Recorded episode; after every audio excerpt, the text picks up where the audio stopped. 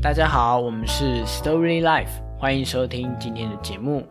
导师与辅导老师很多时候都会为了孩子好，使用不同的方式与孩子交流，而他们的想法并不一定是一致的，这可能会为他们带来冲突，也可能会误解对方，进而影响到导师与辅导老师之间的合作关系。有一次，一位导师真的快受不了学生了，于是请 Home 老师到办公室协助。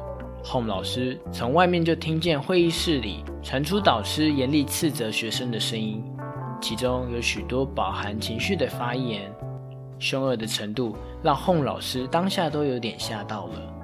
接下来，导师走出来，突然变得很冷静。他对 Home 老师说：“Home 老师，现在我要扮黑脸，我希望你可以扮白脸，协助先把孩子带到辅导室。”接着。导师回到会议室里，又立刻转换成非常愤怒的导师。当下，孩子因为导师的发脾气也愣住了，而 Home 老师则顺利的带孩子去辅导室进行介入。Home 老师说：“有些时候啊，辅导老师背景的老师们可能会用自己的角度来看待其他老师对待孩子的方式，而对其他导师或是科任老师的方式感到质疑。”然而，从这次的分享，我们也发现有的事情并不如我们眼前所认为的那样。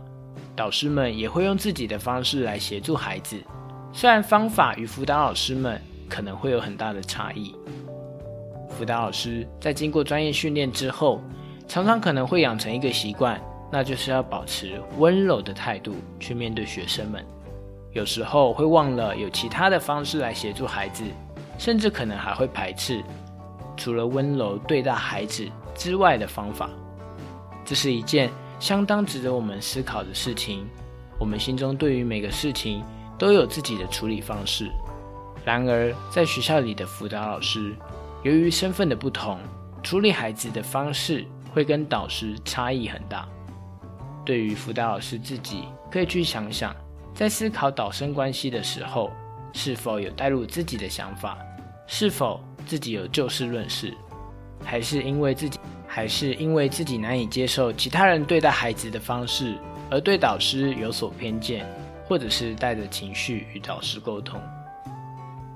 谢谢大家的收听，如果喜欢我们的频道，欢迎订阅我们的 Pockets、IG、脸书，按赞分享。